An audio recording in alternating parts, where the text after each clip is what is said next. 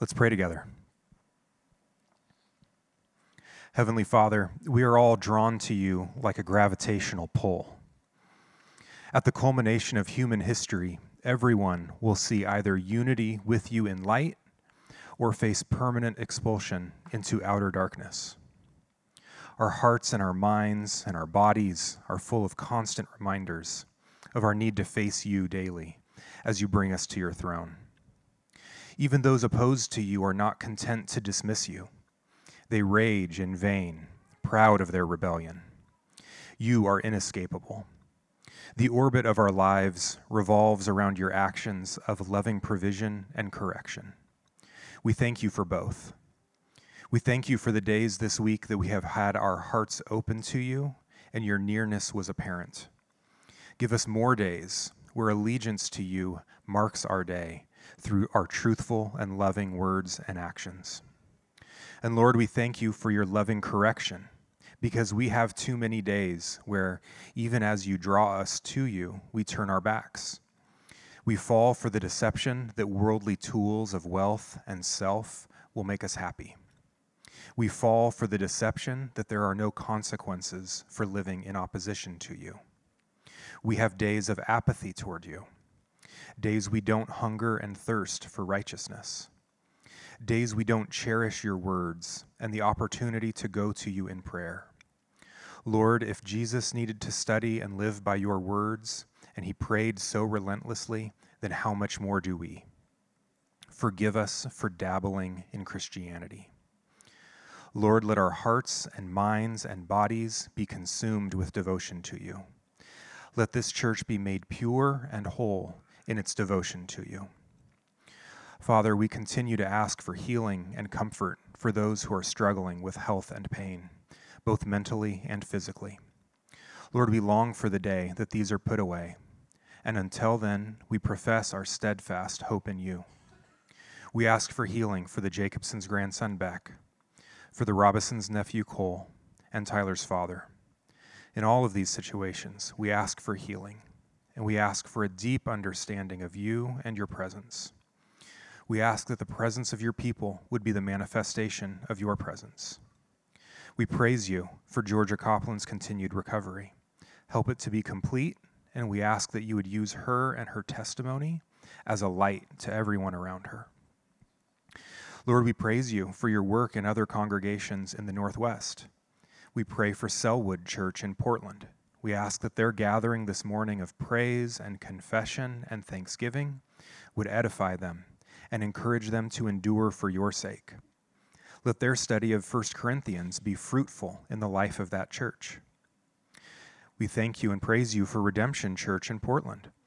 We ask that they would have courage to endure the resistance that they face to making your name great in their community. Lord, show your greatness in their lives and vindicate the faithfulness of your people. Lord, we join with the great multitude in heaven, saying, Salvation and glory and power belong to our God, for his judgments are true and just. He has judged the corrupt earth and its immorality. He has avenged his servants. Father, even now around us, you have begun your judgment of your enemies.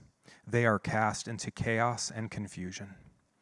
So for us, we pray, Lord, that you would open our eyes and ears to the truth of your word this morning, so that we would live our lives in accordance with you, so that we would not fight your loving embrace as you draw all things into alignment with your will.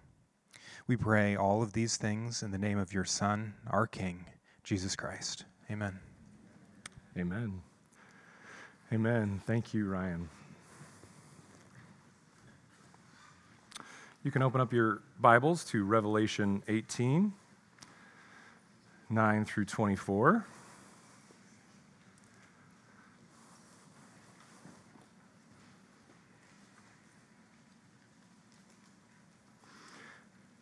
How many of you have ever built a sandcastle before? Anyone? Such an interesting pastime, isn't it? We completely and wholly invest ourselves in the building of something that we know will be overcome with the forces of the ocean in relatively quick order. And we do it anyway because it's artistic and creative and fun thing to do, right?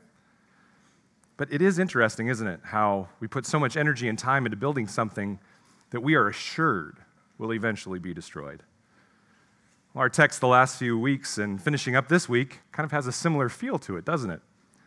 Throughout Revelation, we've seen the contrast of the heaven dwellers and the earth dwellers. And John has painted the earth dwellers and those who pour their lives out in allegiance to the kingdom of darkness, backed by this counterfeit trinity and reminiscent of Babylon and its rebellious idolatry against the one true God. Now, like a sandcastle, the earth dwellers have artistically crafted this rebellious system against God, knowing full well that it will be overcome and judged one day because God has declared it so, and yet they put their time and energy into it. But now we see that the metaphor of a sandcastle breaks down a bit. For with sandcastles, everyone, even the smallest child, knows and expects that it will be destroyed by the regularly oncoming waves of the sea, and yet we do it anyway. But what makes the worldly system of Babylon so bizarre is that those who are its citizens do not expect that it will be destroyed, even though God has said it will. Perhaps a better illustration then is like the bridge project that I had to do as part of an engineering unit in middle school science. Anyone else have to do this? It had popsicle sticks and glue. Anybody else have to do that? Yeah. Now, our goal was to build this bridge to withstand weight using only these popsicle sticks and some joining agent. I don't quite remember what it was, probably hot glue or something, right? Really powerful. I still remember the project because we put so much energy and thought into it. Myself and my classmates thought if we just do the perfect design with the perfect angles, we will win the project and it will withstand the weight. We were so proud of our accomplishment when it was done. We were kind of like Tom Hanks in Castaway. I have made fire, right? We have made a bridge. You guys know what I'm talking about, right? And yet, only moments later, our teacher put the bridge into a special machine that clamped down and pressed the structure, and to our shock and dismay, the whole bridge splintered like, well, like a bridge made with popsicle sticks, right? Now, in a similar way, all earth dwelling society continues to pour its resources into this world we see around us. We put so much energy into it because at the end of the day, those earth dwellers that are pictured here selfishly profit from its evil. Yes, there are some things in our society that deserve some admiration because there are some things we have done. Think about uh, when we care for the sick, for example, that reflect the Maker who is ultimately behind our creation. But so much of our society is simply a continual perversion of God's good order that results in nothing but rebellion and idolatry. And often, even the things that look selfless from the outside are, in fact, motivated by a selfish desire to prosper, to profit, and, like the original Babylon, to make a name for ourselves. And yet, God has declared from the beginning that this world will be judged. But because our sinful hearts of worship and adoration have been placed into the society we have built, all those who are its loyal citizens will mourn at this judgment in a way never seen before. And this morning, we will hear that mourning in a funeral dirge for Babylon, sung by those who profit from its evil. And this is the title of today's sermon A Funeral Dirge for Babylon, sung by those who profit from its evil. Now, this text, I believe, will bring us great conviction about the ways in which we still fellowship with Babylon and it should cause us to repent towards a more devout allegiance to Jesus Christ. And it will also vindicate God's character and judgment as we grasp a little bit more why judgment is necessary and why, dear friends, judgment is good as we look towards chapter 19. So let's read our text out of Revelation 18, 9 through 24, and we will listen to the song of the mourners of the kingdom of darkness. Verse 9 says, And the kings of the earth who committed sexual immorality and lived in luxury with her, with Babylon, will weep and wail over her when they see the smoke of her burning. They will stand far off in fear of her torment and say, Alas, alas, you great city, you mighty city, Babylon, for in a single hour your judgment has come and merchants of the earth weep and mourn for her, since no one buys their cargo anymore. cargo of gold, silver, jewels, pearls, fine linen, purple cloth, silk, scarlet cloth, all kinds of scented wood, all kinds of articles of ivory, all kinds of articles of costly wood, bronze, iron, and marble, cinnamon, spice, incense, myrrh, frankincense, wine, oil, fine flour, wheat, cattle and sheep, horses and chariots, and slaves, that is, human souls. The fruit for which your soul longed has gone from you, and all your delicacies and your splendors are lost to you, never to be found again. The merchants of these wares who gained wealth from her will stand far off in fear of her torment, weeping and mourning aloud. Alas, alas, for the great city that was clothed in fine linen, in purple and scarlet, adorned with gold, with jewels, and with pearls, for in a single hour all this wealth has been laid waste and all her shipmasters and seafaring men, sailors, and all whose trade is on the sea, stood far off and cried out as they saw the smoke of her burning. What city was like the great city? And they threw dust on their heads as they wept and mourned, crying out, Alas, alas, for the great city where all who had ships at sea grew rich by her wealth. For in a single hour she has been laid waste Rejoice over her, O heaven, and you saints and apostles and prophets, for God has given judgment for you against her. Then a mighty angel took up a stone like a great millstone and threw it into the sea, saying, So will Babylon, the great city, be thrown down with violence and will be found no more. And the sound of harpists and musicians, of flute players and trumpeters will be heard in you no more. And a craftsman of any craft will be found in you no more and the sound of the mill will be heard in you no more, and the light of a lamp will shine in you no more, and the voice of bridegroom and bride will be heard in you no more. For your merchants were the great ones of the earth, and all the nations were deceived by your sorcery, and in her was found the blood of prophets and of saints, and of all who have been slain on earth. This is the word of the Lord. The very first thing that we see is the mourning chorus of those in power. The mourning chorus of those in power in verses 9 and 10. We left off last week with the vision of judgment coming upon the symbolic city of Babylon. And the image was of a powerful imperial city burned to the ground with raging fire.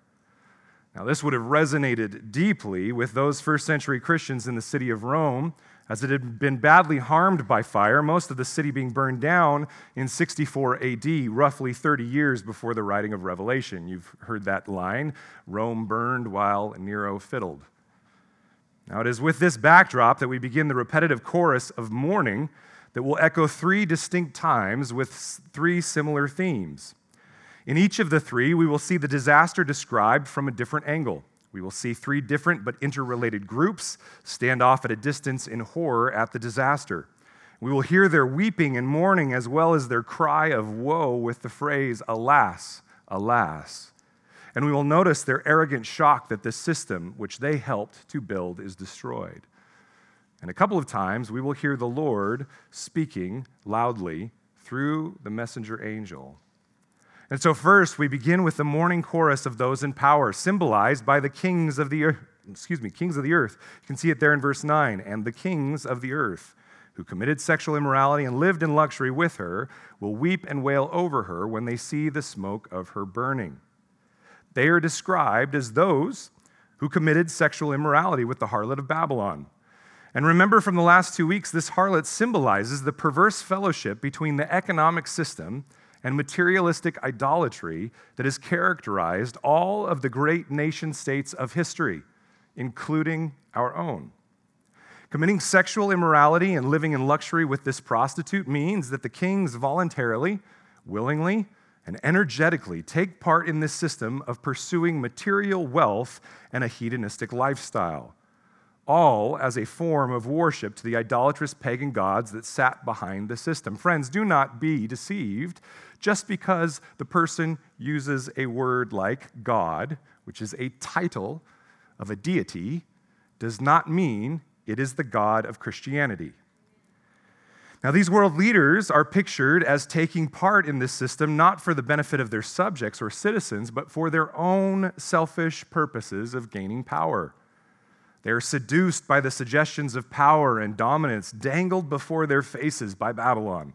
Not unlike the temptation of Christ with the nations of the world, these leaders hear the siren call of Satan's mistress, Babylon, saying, Yoke yourself to me, and I will give you power.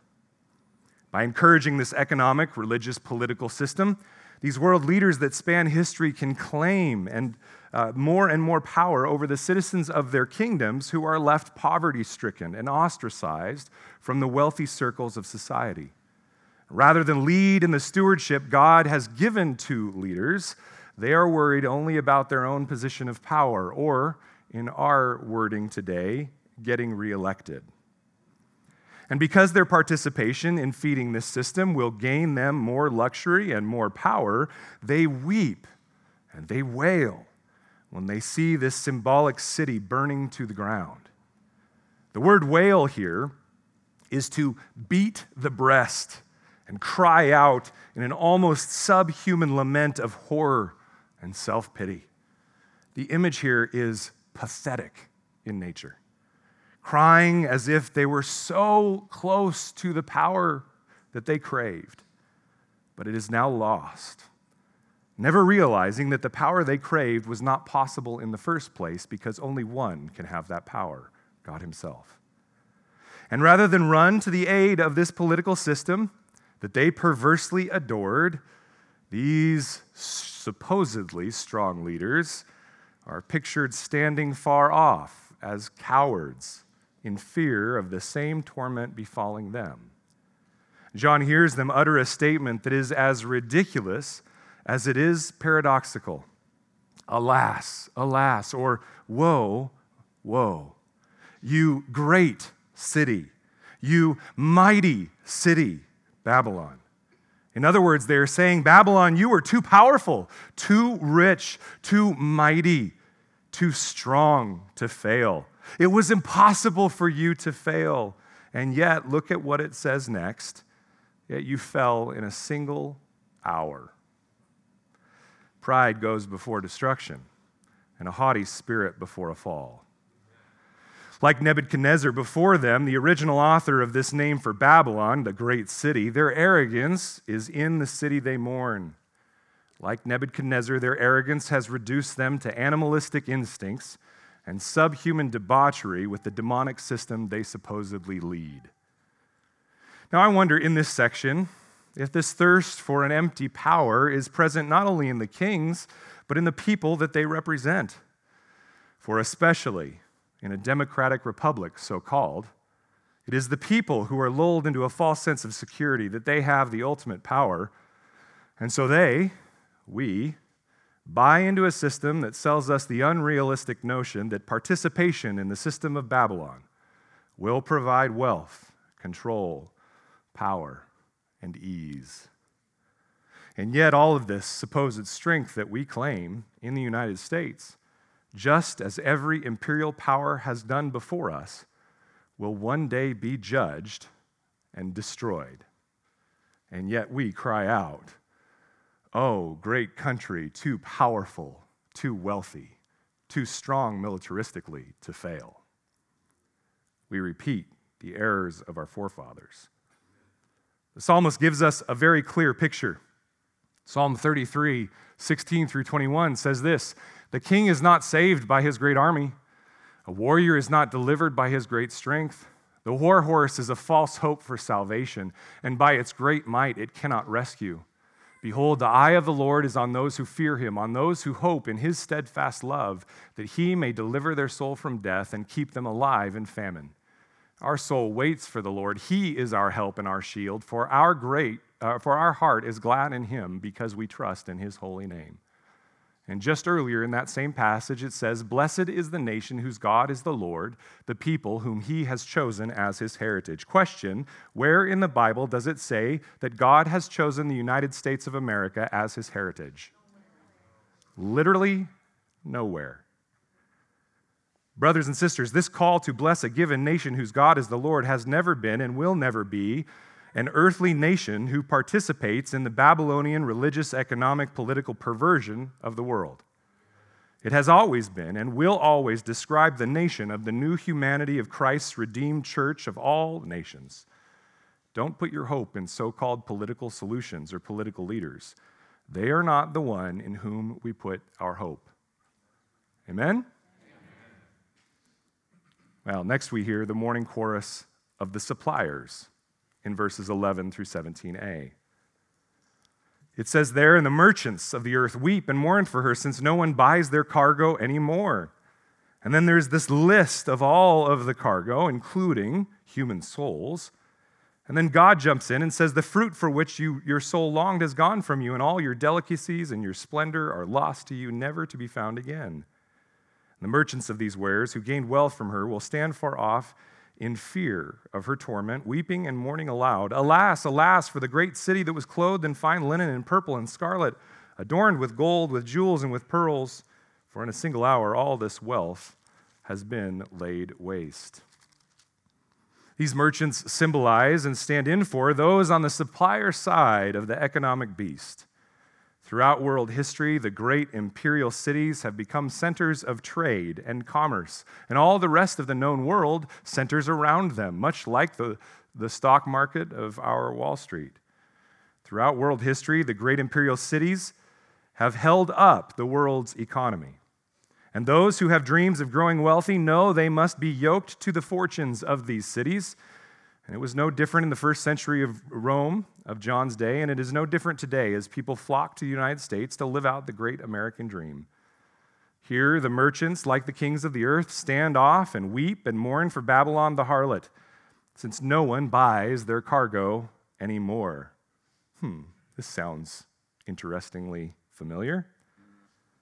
You see, they are not saddened for altruistic reasons. The text in verse 15 here tells us that they gain wealth from her and they see their vehicle of prosperity fading away. The statement of lament that they issue speaks clearly to their heart for this worldly system. Look again at verse 14. This is a lament, but at the same time, it is God speaking and telling them what they were yearning for. The fruit for which your soul longed has gone from you, and all your delicacies and your splendors are lost to you, never to be found again. You see, there is a fruit for which they long, but it is not the fruit of God's Spirit or kingdom. Rather, it is the proverbial low hanging fruit of wealth accumulated out of an idolatrous materialism. It's looking for the easy buck, and they long for it. The word here in the Greek is familiar to, or similar to, lusting after it. There is an inordinate and uncontrolled desire to grab their piece of the prosperity pie and rise to the top of their peers to be better than the Joneses next door. If your last name is Joneses, I apologize. to experience the delicacies and splendors of a lifestyle of the rich and famous. They now mourn because the possibility of this is gone forever. You'll also notice an intense and long list of all the expensive cargo that they sold jewelry, precious metals, fine clothing, construction materials, rare spices, wine and oil, other foodstuffs, animals that are for food and warfare, and even, as the list ends, slaves, which the vision emphasizes are human souls. Friends, if you wonder if our country was formed in Judeo Christian principles or in Babylon, look at the beginning of our country and see if we had slavery or not. And if you think I'm just being woke, you don't know me at all. A quick survey of history and most of the damage done to mankind by mankind is in quest of riches and land, wealth and power. It is driven by greed. Now, one might argue that mankind needs to live and therefore needs a livelihood. And yes, that is true, but the idea of livelihood can quickly devolve into self worship. It is a means of gaining power we justify ourselves thinking we just need to provide that much better for our family, which is indeed honorable. Would you not agree? That is honorable. And yet we find ourselves seeking control and power through economic means.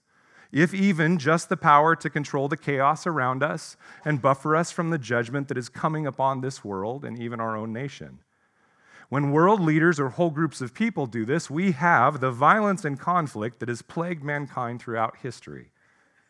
You see, greed so devolves mankind into a subhuman creature that we figure out ways to even justify the enslavement of other humans made in the image of God and yet pretend that preaching the gospel to them is enough to make us righteous. To get to this place is to be in the midst of judgment already, for God has given us over to our demonic selves. The language that John is using and the overall imagery of this section comes from God's judgment of the wealthy kingdom of Tyre in Ezekiel 27. You can read through that whole chapter on your own this week. I would highly suggest it. Uh, but the section begins this way in Ezekiel 27 12 through 14. It says, Tarshish did business with you because of your great wealth of every kind silver, iron, tin, and lead they exchanged for your wares. Javan, Tubal, and Meshech traded with you. They exchanged human beings and vessels of bronze for your merchandise. From Beth uh, Togarmah, they exchanged horses, war horses, and mules for your wares. Now, notice here that the list begins with enslavement, but the list in Revelation ends with it following the statement of the trade of livestock. This implying that their greed led them to an endpoint where they even validated uh, the most hu- inhuman of trades. One commentator calls it an indictment of that world's or our world's values. Tyre became so greedy and arrogant in their political, economic, religious idolatry that God judged them completely. Now, this from a few verses later in that same passage, Ezekiel 27. He says, Your rowers have brought you out into the high seas. The east wind has wrecked you in the heart of the seas. Your riches, your wares, your merchandise, your mariners and your pilots, your caulkers, your dealers in merchandise, and all your men of war who are in you, with all your crew that is in your midst, sink into the heart of the seas on the day of your fall. In other words, they had been, become so burdened and weighed down with their wares that it actually sunk them. And God will do the same to any and every imperial system that is similarly motivated by greed. Well, the angel, back in Revelation, uses this same language and declares that these wares will never be found again. This economy that made the merchants gods, so called, and kings in their own eyes, was now destroyed. And their response is shock that this level of wealth could be so quickly destroyed. It's like they were looking at electronic money or something. Well, these merchants, like the kings of the section before them, do not come to the aid of this system that they have built. They cannot. And they stand far off, similarly, in fear of the knowledge of that same torment will come upon them, and they weep and mourn and lament, saying, Alas, alas. And they now declare it a great city, for they viewed it as arrayed in these fine clothes fine linen, purple, scarlet, adorned with gold, with jewels, and with pearls. Friends, this language is the language in the Old Testament used to describe the high priest's clothing. You see, this system of Babylon, in a sense, became and has become the high priestess of idolatry on behalf of her adherents. The materialistic nature of Babylon's citizens is the very medium by which idolatry is practiced. You see, you know your worship by your time, your talents, and your treasures. And we, unfortunately, are no different. Oftentimes, even within the church, rather than time spent thanking God for that which He has already provided, we spend our time complaining that we don't have as much as the next person and whining that God is not faithful to us. We spend hours every day scrolling through the pictures of other lifestyles, wondering why we are not so blessed, and we internally rage against our provider. Rather than spending our time, talents, and treasure seeking after and adoring Christ and his kingdom, we give him the leftovers of that which we have given over to the Babylonian system in which we dwell. If we pause for a moment, we will realize that we are often pulled into this same system.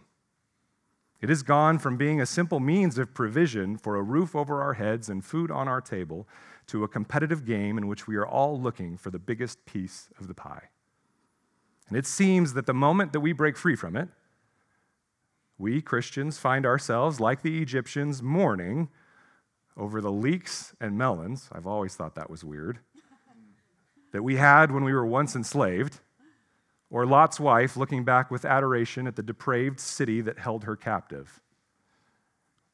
We should instead flee from its siren call and praise God for freeing us from its grasp. But you see, it wasn't only the suppliers in the economic system of Babylon that mourned her downfall, it was also the consumers. And that's what we see next is the mourning chorus of the consumers. The mourning chorus of the consumers. We love to rage against our politicians. We love to rage against the 1%. But, friends, none of them would be in business if it weren't for those that follow them. Let's read this section again, starting in the second half of verse 17. And all the shipmasters and seafaring men, sailors, and all whose trade is on the sea stood far off and cried out as they saw the smoke of her burning, What city was like the great city? And they threw dust on their heads as they wept and mourned. You can see this Middle Eastern mourning habit going on there. And they cried out, Alas, alas, for the great city, where all who had ships at sea grew rich by her wealth, for in a single hour she has been laid waste. This group seen here as the shipmasters and seafaring men is that group of economic middlemen that trade goods with one another. They are the independent business owners, so called, of the day, and they stand in for those on the consumption side of the picture. Now, please hear me, just to be clear, I'm not saying owning your own business is bad. Don't hear that, okay? Not at all. But if you are obsessed with the consumption, that is who these people are picturing.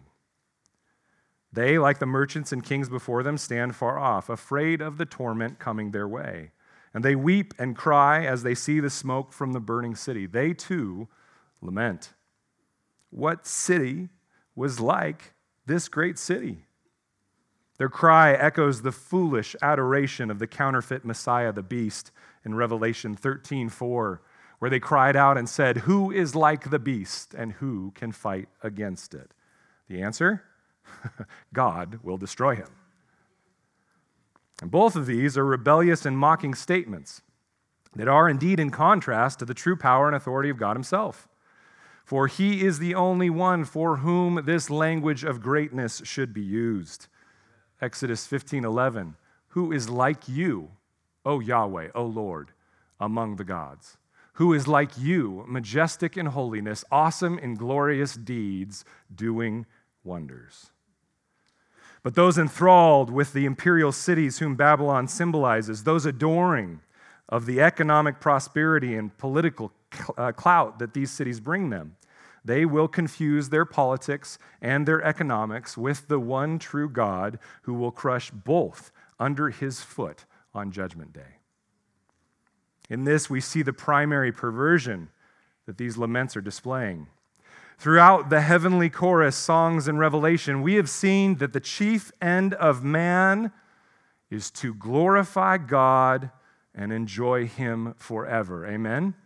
To glorify God and enjoy Him forever. You want the purpose of your life? It is to glorify God and enjoy Him forever. And when moments of judgment come, they are meant to call men and women to repentance so they can turn and do so again, glorify God, and enjoy Him forever. But the purpose displayed by these lamenting, by those lamenting Babylon, is to consume until they are satiated, but that satiation will never come. And this is nothing more than an exercise in futility, because no amount of consumption, no amount of gluttony, no amount of lustful pursuit of any kind of lifestyle will ever satisfy mankind, because that was never our purpose. Our purpose is to, say it with me, glorify God and enjoy Him forever. Now, why is that? Why is it that Jesus teaches so much about what we are to do with our treasure, our finances? Why is it that the very picture of the worldly system is one consumed with wealth and materialism? Because, friends, Satan loves to pervert God's good order. How can he take the kingdom of God and pervert it? Well, that kingdom has God as the benevolent provider of all that is good. That's chapter one in Genesis. Provision is good. Consumption of that which God provides for that purpose is good, but only within those bounds. And so Satan, in his twisting deception of the world, wants to make the creatures who should be content, trusting, and thankful recipients of God's provision believe that we can be our own providers and that God is faithless in what he's provided. So, friends, I want to ask you this morning what is the economic cycle of your life and discipleship? Do you view yourself as your own provider? Is it God who is your provider, or is it Amazon Prime? Do you attempt to live within your means as God provides for your necessities, or are you trying to live outside your means so that you can glory in your best life now? getting as many toys as possible. Well, is your life marked by generosity? Or is it marked by the saying, He that dies with the most toys wins? Do you pray in earnest thanksgiving to God when you eat, or when you get a paycheck, or when you purchase something new? Or have you forgotten why you say grace before meals? Or worse yet, no longer do it at all. It is so funny to me, funny in a sad way, when I hear Christians say things like, yeah, we don't, we don't say grace before meals anymore. That's just a religious tradition. No, friend, it is three times a day reminding you that you are nothing. You are dust. And the very food that keeps you alive is not provided by the store you bought it from, nor by your hands that made it, but by the Creator who made rain fall to the earth so it could grow. Do you do it at all anymore? And when you do it, what is your heart? Friends, the answer to these questions will tell you whether or not you participate in Babylon and the idolatry she promotes, or whether you are an ambassador of the New Jerusalem amidst a world that will soon face judgment. And just as a side note, because I love you dearly and I don't want, to, want you to get caught deceived. This is why the idea of the prosperity gospel in any form is so abhorrent to God. If you are unfamiliar, the prosperity gospel is all around us, even in Christian churches. It is the belief and activity of churches who teach that the chief end of man is to have the most successful, blessed life possible. Hashtag too blessed to be stressed. Friends, our chief end is to glorify God and worship Him forever, not pursue our own wealth, our own 50 days to a better pocketbook, 50 days to a better marriage, 50 days to better parenting, 50 days to you fill in the blank. God is not our cosmic butler catering to our every whim. It is a godly church that will promote the worship of God alone, requiring of us that we die to ourselves it is an unhealthy church at minimum and a perverse false church at most that will cater to the consumeristic yearnings of false Christians seeking only the worship of promotion and promotion of self. Well, all of this ungodly system will be ultimately brought to judgment. And this is the last section we see back in Revelation 18. There, what we hear is the silencing finality of God's judgment and the saints rejoicing. the silencing finality of God's judgment, and the saints rejoicing. God breaks in and says, Rejoice over her, O heaven, and you saints and apostles and prophets, for God has given judgment for you against her. God breaks in through the voice of the angel and calls his saints to rejoice. Then a mighty angel took up a stone like a great millstone and threw it into the sea, saying, so will Babylon, the great city, be thrown down with violence and will be found no more. The sound of harpists and musicians and flute players and trumpeters will be heard in you no more. And a craftsman of any craft will be found in you no more. And the sound of the mill will be heard in you no more. And the light of a lamp will shine in you no more. And the voice of bridegroom and bride will be heard in you no more. For your merchants were the great ones of the earth, and all nations were deceived by your sorcery. And in her was found the blood of prophets and of saints, and of all who have been slain on the earth. The first thing we hear is a command to rejoice. Slightly odd in the midst of a funeral dirge. The audience of this command is all of the people of God, the prophets and apostles who were the very mouthpieces of God in both the Old and New Testaments, and the set apart people who followed them in both Testaments, the saints, also named here as heaven itself.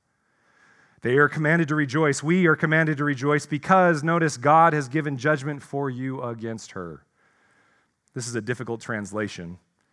Another way to put it that more directly captures its meaning is God has imposed on this system of Babylon the same sentence that she passed on you. What an immediate reminder of what distinguishes the saints from the citizens of Babylon. For this statement of God's justice is true, and it shows his just nature. Exodus 34 7 tells us that God will by no means clear the guilty, and so it is a requirement of God's own character that he holds this system in justice. We are reminded here that God must, therefore, pour out his just wrath upon the greedy, demonically backed system that has stricken the oppressed with poverty, that has enslaved souls and led to wars and murders and bloodshed beyond what we can comprehend. This is God's goodness injustice at work. And so it is good and it is right that God judges in this way because it is righteous and it is fair. But then, each one of us should rightly ask, why not me? For I know at my core, I am no better off than these mourners of Babylon. I find myself looking at the news, mourning inflation, mourning the economy. I sit in the mire of materialism and I find myself yearning for the luxury I see. Why have I not been, given completely over to this harlotry as well? And why does God continue to call my heart back to worship Him and enjoy Him forever? We are saved from this fate dear brothers and sisters, because God has imposed on Christ the judgment that you and I deserve and has given us a new heart that glorifies God. You see, the wrath had to be poured out. For those that are unrepentant, it will be poured out on them. For those that are in Christ, it was poured out on him. We deserve the fire of his wrath to destroy us, and yet Christ himself, the King of the New Jerusalem, took God's wrath upon himself while on the cross so that we could be set apart for the eternal worship of God. For our sake, he made him to be sin, who knew no sin, so that in him we might become the righteousness of God. And because of this, we have been made his own and been given his heart that lives in thankful worship to him for all he has provided for life, for breath, salvation, for His Spirit, for His Word, for His people, and for all the provision that we need. Thanks be to God for His marvelous provision. But for those who will not submit to the King of the New Jerusalem, nor accept his sacrifice, which brings atonement with the Father, all will feel the wrath of the Father in just judgment. And this is what's displayed next. A mighty angel takes a great millstone and throws it into the sea and states that Babylon will sink with similar violence and be found no more forever. A millstone was a large rock that was used to roll over the top of grain to crush it into flour. To do so would require these rocks to be large and heavy. And so the idea is obviously that one tied to this millstone should never be able to rise again, but would drown at the bottom of the sea. This language is reminiscent of the language used by Jeremiah at the end of his prophetic word of judgment on Jerusalem that we looked at last week. Let's revisit it quickly up on the screen Jeremiah 51 60 through 64. Jeremiah wrote in a book all the disaster that should come upon Babylon, all these words that are written concerning Babylon. And Jeremiah said to Seraiah, When you come to Babylon, see that you need uh, that you read all these words and say, O Lord, you have said concerning this place that you will cut it off, so that nothing shall dwell in it, neither man nor beast, and it shall be desolate forever. When you finish reading this book, tie a stone to it, cast it into the midst of the Euphrates, and say, Thus shall Babylon sink to rise no more because of the disaster that I am bringing upon her, and they shall become exhausted. Thus far are the words of Jeremiah. John the Revelator's vision is the ultimate fulfillment of God's promise to Israel to judge Babylon. For it is not just one world empire that needs to be judged, but all world empires, because these empires set themselves up in rebellion against the ultimate kingship of Christ, and that includes the United States of America. And it is Christ who has conquered the nations by the work of the cross and who will come again to judge all peoples, tribes, and tongues. A similar use of the language was heard in our reading this morning as Christ calls those in power to watch out for their abuse of those more vulnerable than they. For if they are not cautious, they will find themselves with similar judgment. The finality of this judgment is shown in the removal of all of the sounds of a bustling society, as captured in this poetic lament. Any form of entertainment and mirth will be removed. Any sign of labor and construction will cease. No lights of society and activity will be seen. And even the very cornerstone of society and civilization, marriage of men and women to begin families, will be removed. This is the resulting curse of breaking covenant with the giver of all good gifts. And his judgment, friends, is not that he has to initiate these things, it's that society itself will destroy them. Take the very last one marriage of men and women to begin families. God doesn't have to do anything, our society is destroying that itself. He simply pulls his hand of protection and leadership back, and society shows its true heart. This kind of silence is the promised covenant curse to those who continue in rebellion. In Jeremiah 25:10, God uses similar language to describe the judgment on Judah as they are led into exile in Babylon because of their idolatry. He says, There, moreover, I will banish from them the voice of mirth and the voice of gladness, the voice of the bridegroom and the voice of the bride, the grinding of the millstones and the light of the lamp. This is the language from which John the Revelator pulls. But here in our text in Revelation, God is paying back Babylon with this same judgment. And John goes on in Revelation and states clearly three reasons why this judgment will come upon all who cooperate with the Babylonian system. First, he says, the merchants of Babylon, the very people who are lamenting its demise, they thought they were the great ones of the earth. It says that right there in the middle of verse 23 For your merchants were the great ones of the earth, and all nations were deceived by your sorcery, and in her was found the blood of prophets and of saints and all who have been slain on earth. These merchants thought that they were the great ones of the earth. Their arrogance and self delusion that they are the kings, providers, and rulers led to their abuse of the very people and societies God gave them to steward. Rather than lifting up Christ as the only true great one, their entire lives have become about lifting themselves up in adulation.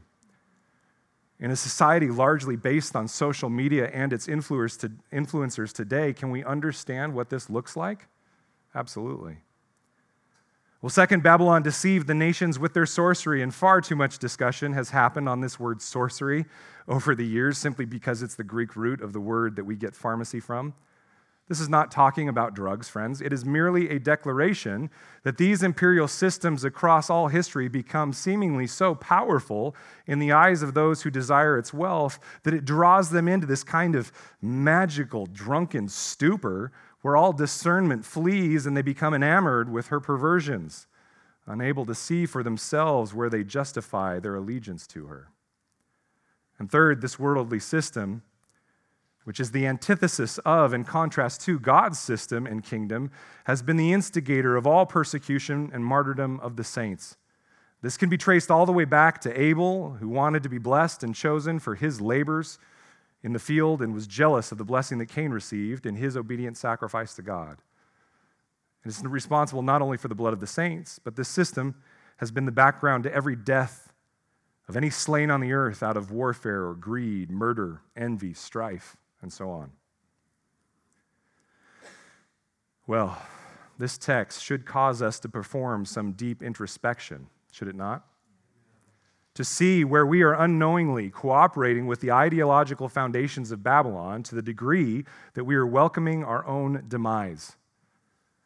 Friends, if reading through this has sparked in you defensiveness about your spending habits or materialism or patriotism to this country, I would suggest you take that before the Lord because that's your pride creeping up. God is meaning to convict you in these areas. First and foremost, let's ask ourselves a few questions. First, whose welfare are you striving for in your everyday life? God has indeed called his people in exile in these imperial systems, us included, to seek the welfare of the city where I have sent you into exile and pray to the Lord on its behalf, for in its welfare you will find your welfare. But this welfare was not just economic prosperity, is ultimately to point those in Babylon to Yahweh. It was not to be removed from the world, but stand firm in its midst in a spirit led display of God's character. Friends, is your life about how you can get ahead and get more and be more comfortable and get the next best deal and figure out the next best economic scheme? Or is your life about worshiping God, enjoying Him forever, and loving those around you by pointing them to Him? Which side do you tend towards? It's a spectrum. Well, secondly, how do you view your place in this economic world? Are your finances part of or separate from your walk with Christ? As Christ proclaimed, one of the primary displays of where your allegiance lies is where your money goes. Where your treasure is, there your heart will be also. Matthew 6:21. Friends, if you are enslaved to your finances, unable to serve the kingdom of God with them, please, please, please, please come ask us for help. We have wonderful brothers and sisters that can help you emerge from that enslavement so that your treasure can go to Christ and his kingdom, not just at this church, but his kingdom across, excuse me, across the world.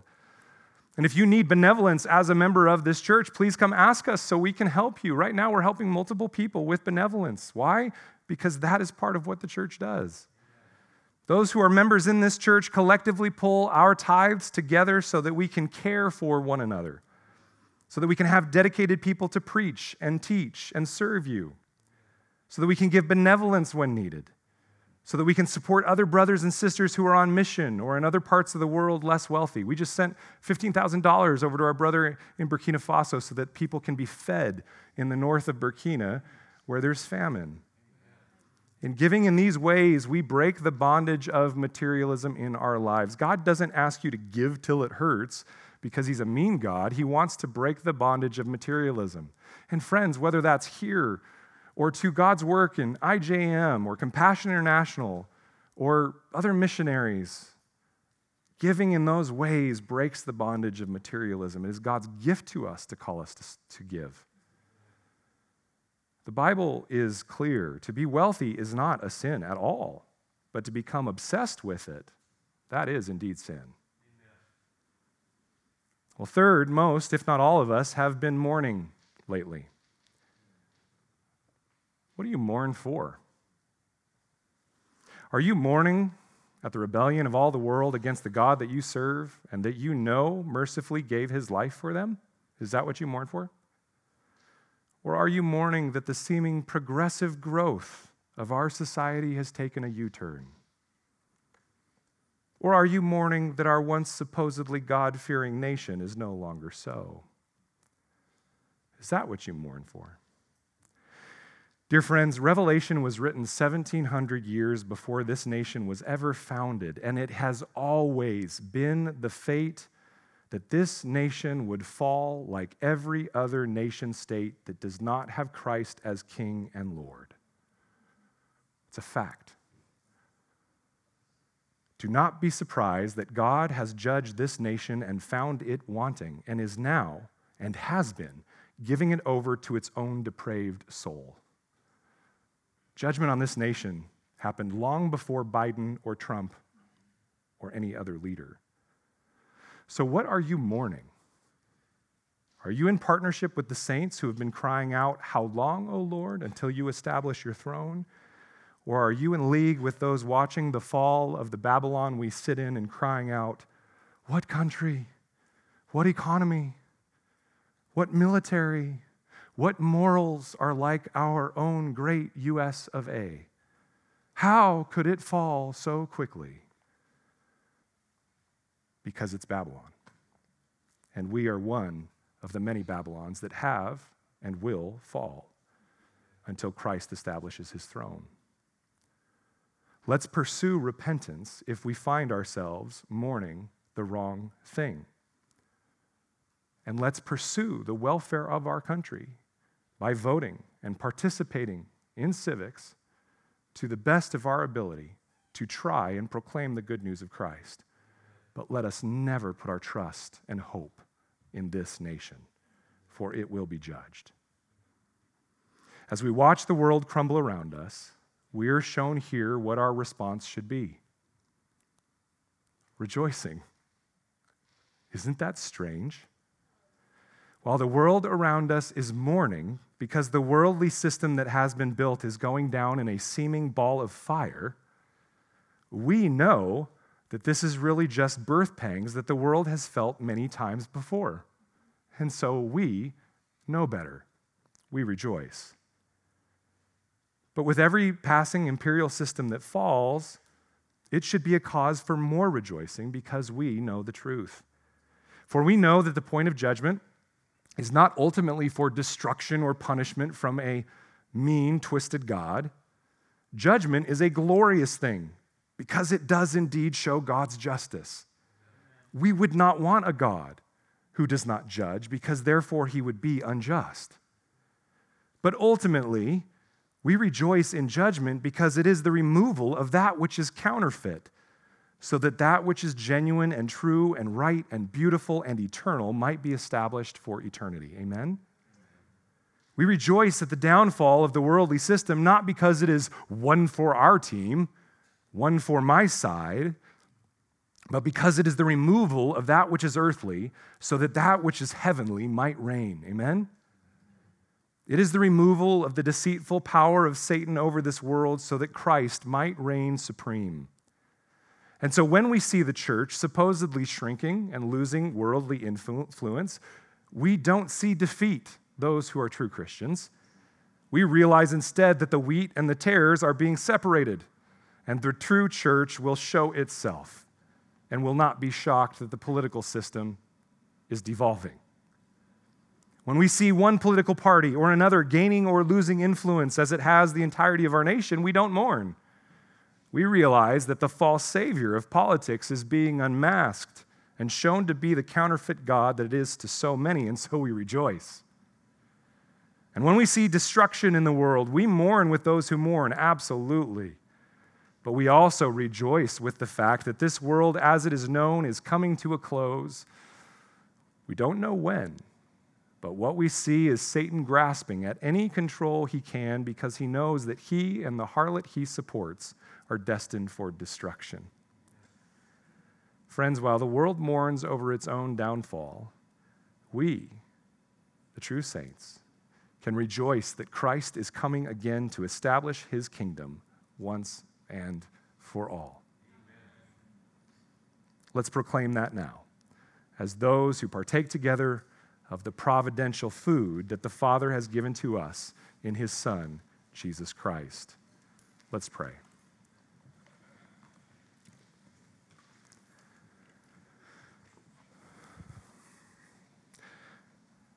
Father, it is tempting indeed to believe that we are in the final days because the mourning that we see around us for this world that is crumbling is so similar to what we see here. It is our temptation. to read the daily news stories into your word, as opposed to simply reading your word as it should be read and seeing it as speaking lordship over our lives and declaring judgment over the world. Father, we are not special. Our country is not special.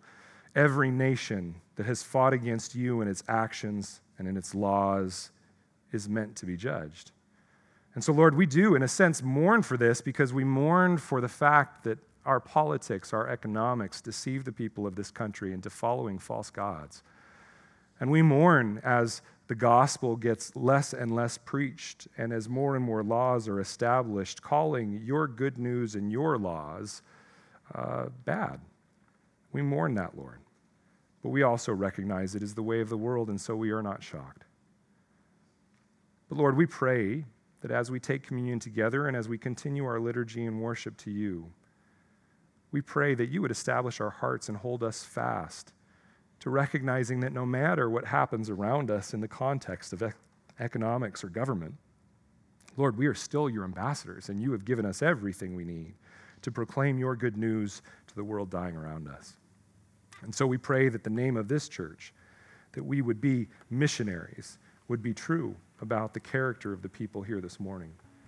Help us to be your missionaries, sent out into the world with all confidence, with all knowledge, knowing that your kingdom will reign when all other kingdoms fall, and to proclaim that news to the world so that they might come out of Babylon as you proclaimed last week. And so, Father, we pray that from this moment on in this service, that you would grasp our hearts, that you would convict us where we need to be convicted, myself included that you would help us to lay down our politics, our trust in economics, and instead to turn our hearts 100% fully to you and give you praise and submission of our lives. We love you, Lord, and we thank you for this time where we can truly commune together as people unified by your gospel. In Jesus' name, amen.